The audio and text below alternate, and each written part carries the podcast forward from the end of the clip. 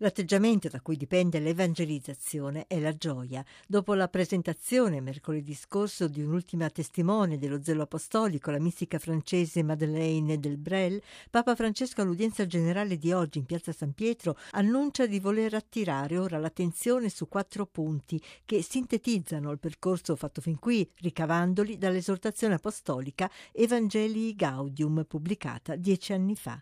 Il primo punto è la gioia, che nasce dal fatto che ciò che il annuncia è una persona, Gesù.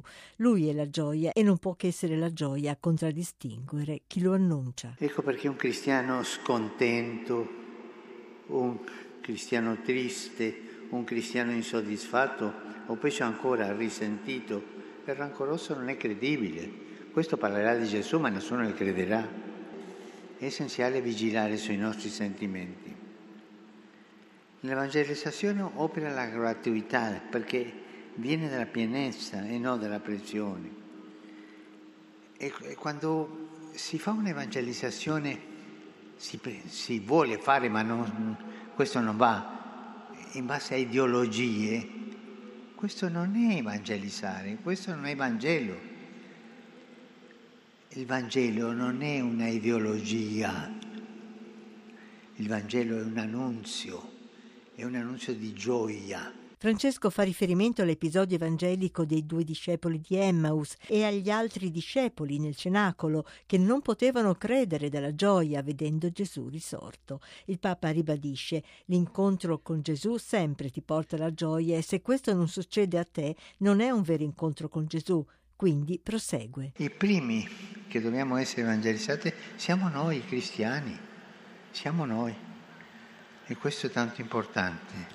Immersi nel clima veloce e confuso di oggi, pure noi, infatti, potremmo trovarci a vivere la fede con un sottile senso di rinuncia, persuasi che per il Vangelo non ci sia più ascolto e che non valga più la pena impegnarsi per annunciarlo. Potremmo addirittura essere tentati dall'idea di lasciare che gli altri vadano per la loro strada. Invece proprio questo è il momento di ritornare al Vangelo per scoprire che Cristo è sempre giovane, è sempre costante di novità. E dopo aver incontrato Cristo, afferma il Papa, si ritorna alla vita di tutti i giorni coscienti di aver trovato un tesoro che tanti sono in attesa di ricevere come una parola di speranza. Il Vangelo è atteso anche oggi.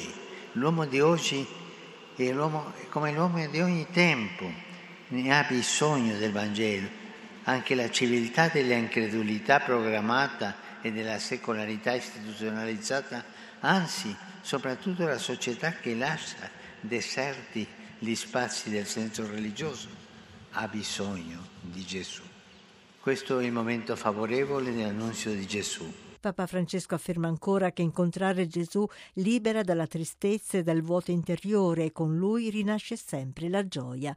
Per questo il suo invito a tutti è a rinnovare questo incontro, sottolineando ancora che se qualcuno non percepisce la gioia, ebbene si chieda se ha trovato Gesù. Ognuno di noi oggi prenda un pochettino di tempo e pensi, Gesù tu sei dentro di me, io voglio incontrarti tutti i giorni. Tu sei una persona, non sei un'idea. Tu sei un compagno di cammino, non sei un programma. Tu sei amore che risolve tanti problemi.